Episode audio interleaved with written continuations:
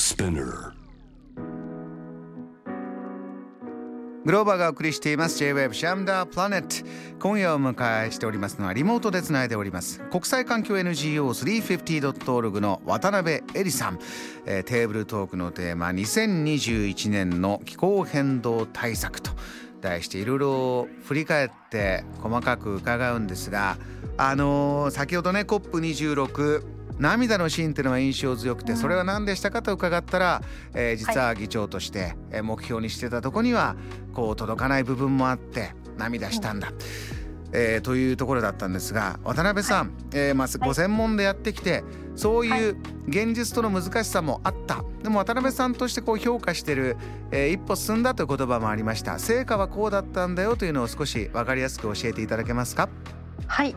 まずその石炭火力のあの削減であるとか、えー、化石燃料補助金の、まあ、段階的廃止であるとかそういった化石燃料とか石炭火力っていうのが合意文書に入ったのが COP 史上初めてなんですね。はい、それはあの気候変動界隈でもみんなあのざわついてまして、うん、あのまさかこれ入ると思わなかったっていうのが、まあ、一つ大きな、えー、部分。それ,、まあ、それがでも削減って廃止じゃなく削減になったことはちょっと議長としては涙につながっているんですが、まあ、もう一つは、えー、1.5度目標ですね。あのこれが実質的に世界が目指すべき目標として認識されたっていうのが大きなことでして、はい、えーと、これっていうのはあの2018年にあの1.5度特別報告書っていうものがあの世界中の科学者のあの権威のところがあるんですけどもそこが出しまして、まあ、そこで2度と1.5度の差が非常に大きいので、まあ、1.5度を目指していきましょうっていう機運は世界的には高まってきているんですね。はい、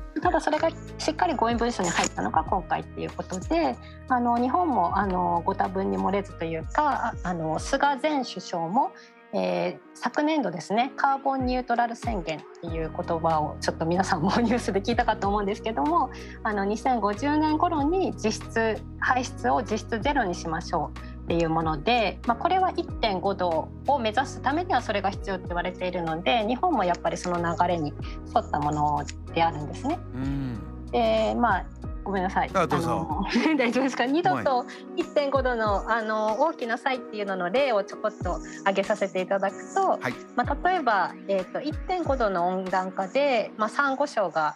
7割9割それでも消失してしまうと言われているんですね。だけれども、まあ、これが2度の温暖化だともう99%サンゴ礁がいなくなるっていうふうに言われています。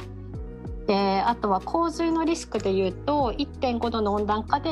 今よりも2倍になって2度だと2.7倍なんですねその基準年から。はい、それから、まあ、昆虫とか植物とかあのいろんな脊椎動物なんかへの影響も最大で3倍になるっていうことで、まあ、1.5度よりは2度の方がやっぱり影響がすごく大きいでちなみに今世界は1度あの1.1度とか1.2度とか言うんですけどもあの上昇していると言われているのでこれでもう皆さんなんかこう台風が強大化してるとか気温が上昇してるとかいろいろあの変化感じてると思うんですけども1.5度でもこれは確実に増えていく。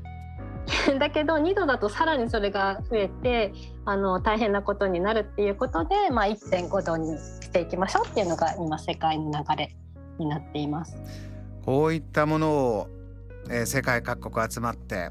そうだよねどうにかしないとねっていうところのスタート地点まではどの国ももちろん、えー、同じ入り口にいるんだけれどもその先どういうスピード感でいくか、えー、この現在起きてる科学的なデータをじゃあどれほど、えー、影響と捉えるかとなるとまたその国々で違って日本だと2030年という年数を言ってたり他の国はまた全然違う何年までにこう削減していくよということがここが渡辺さんかなり開きがあるというのがあったんですね今回は。そうですね、まあ、あの2050年、まあ、今世紀半ばぐらいまでに実質ゼロを目指すべきっていうのが科学で言われていることなので、まあ、先進国の多くは2050年に排出実質ゼロっていう目標を掲げていて、まあ、あの新興国は少し60年とかいろいろ違う数あの年代を持ってはきているんですけれども、まあ、だんだんこの目標が引き上げられてきているっていうことが、まあ、一つ大事なことだと思っていましてで日本も実はあのこの今年まではあのすごく低い目標で先進国としてはちょっと あるまじきっていうぐらい低い目標2030年の目標がそうだったんですね。あの2030年日本と世界全体で、まあ、半分にしていかなきゃいけないって中で日本は26%削減しかもその基準年が福島第一原発事故後一番こう CO2 が出ちゃった年を基準にしていたのであのすごくこうそれ低い目標だったんですけど今年2000、えー、それがですね2030年には2013年比なんですけども、はい、46%削減さらに50%の高みを目指すっていうふうに引き上げられたので、まあ、あのまだ1.5度を守るには不十分だよってこれでも言われている数字ではあるんですけど、えー、去年までは26%削減だったので26から46に引き上がったことは、まあ、ある程度ある程度、えーと、歓迎されているっていう状況なんですね。この渡辺さん現時点というかこの COP の前後もそうですが、はい、今年ずっと世の中の動きの中での今日本が、えー、はい持っている課題問題点、えー、はい、というのは渡辺さんどこにあるんだというふうにこういうものからお感じになってますか、うん、はい。でそこであの日本の目標あの引き上がったのはひとまずはいいぞともうちょっとさらにあの1.5度のために、まあ、62%ぐらい削減が必要って言われてるのであのさらに目標を高めてほしいっていう期待はあるんですけれどもあのまず引き上がったことはいいぞと。ただじゃあそのあのロードマップといいますかじゃあ実現できるのかと。その国内政策どうなんだっていう時にまだまだその問題がありまして特にその石炭ですね。先ほども申し上げたように石炭っていうのはもう真っ先に CO2 を一番燃焼時に排出するエネルギー源なので真っ先にやめていかなきゃいけない。で先進国はもう2030年までに完全に使用をやめなければいけないって言われてる中で日本はあの今まだ増やす計画がありまして、うんうん、実は先週もあの長崎の松島あの石炭火力っていうもののあのちょっとガスガス化して新しい設備を作ってちょっとガス化はするけど CO2 は10%ぐらいしか減られなくて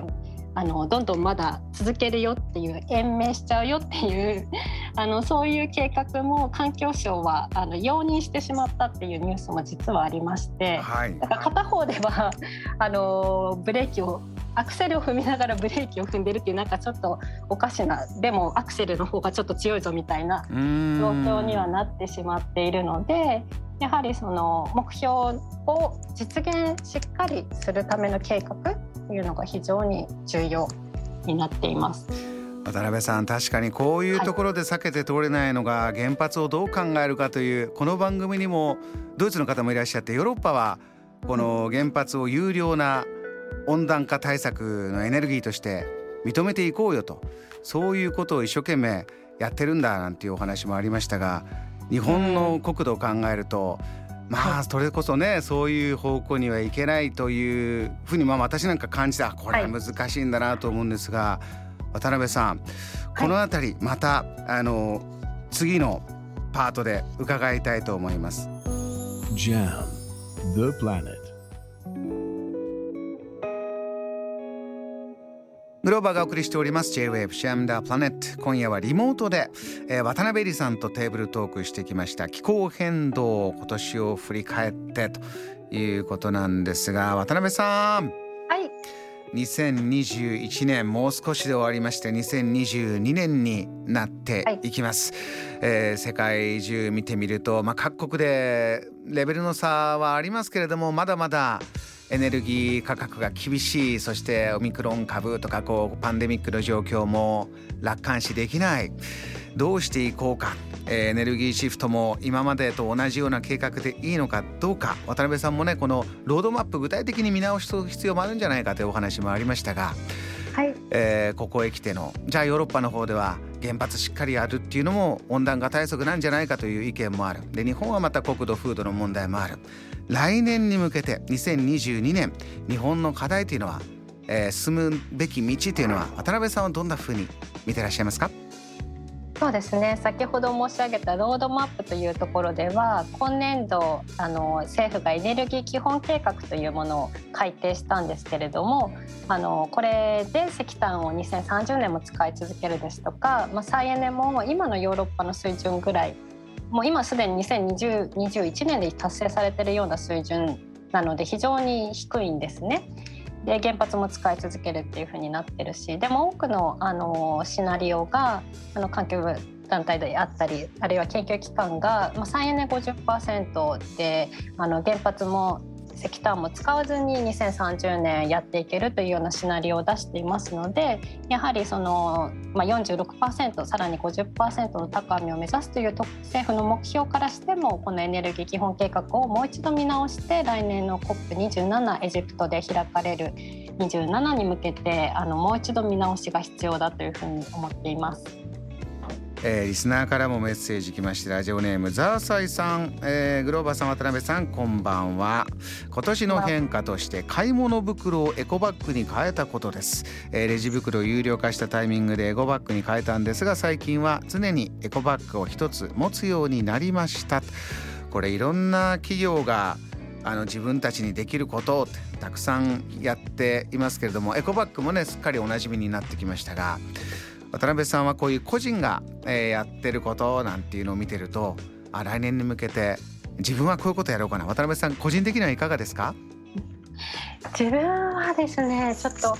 そうですね。私ももうちょっとあのいろいろ見直さなきゃなというふうには思うんですけどもちょっと挑戦したいのは生ゴミコンポストができていなくって、あの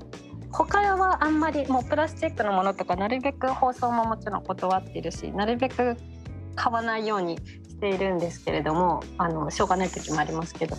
でも生ゴミっていうのがどうしてもすごく出ちゃうのででやっぱり燃やすと CO2 が出ますしだからなるべくコンポストできたらいいなって思ってます。コンポストというの昨日もね宗谷海さんがコンポストっていう言葉をおっしゃってましてラジオネーム卵かけごはんさんも、えー、こんなメッセージいただきました。今年からコンポストとその土を使ったレタスの栽培をベランダで始めました。コンポストってどういうものなんですか？あえっと、生ゴミを堆肥化するものであの多分いろんなタイプがあると思うんですけども自然にこうあのなんだろうおかくずとかいろいろ入れて発酵させたりあのあるいは機械でこうぐるぐる温めたりとかいろんなのタイプがあるんですけれどもあの基本的には生ごみがそうやって堆肥になるのでそれで家庭菜園とかあるいは地域の農家さんにお分けするとかでこう再生できるんですね生ごみも。こういったものが、えー、個人でできることも次々増えてきてるよということです渡辺さん、えー、では最後に、はいジャム・ザ・プラネットリスナーに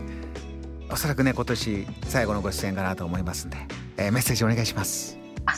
そうですねあのそこで言うとちょっと私からあのすごくおすすめの気候変動あのアクションとしてあのぜひお家の電気のあの会社を見直していただきたいというふうに思っています。あの今あの地域でいろいろあの再エネ頑張っている会社がすごく多くってであの、まあ、電力料金っていうお話もあの何度か出たんですけどもあのうち実はあの再エネにしてから電気料金安くなったんですね逆に。あのだからまあそういう例もあるのであの地球のことを考えたらあのご家庭でできる一番 CO2 削減できるのが再エネに切り電源に切り替えること、まあ、もしねあの太陽光とかパネルをお家につけられる方はそれもいいですしあの友達でも売電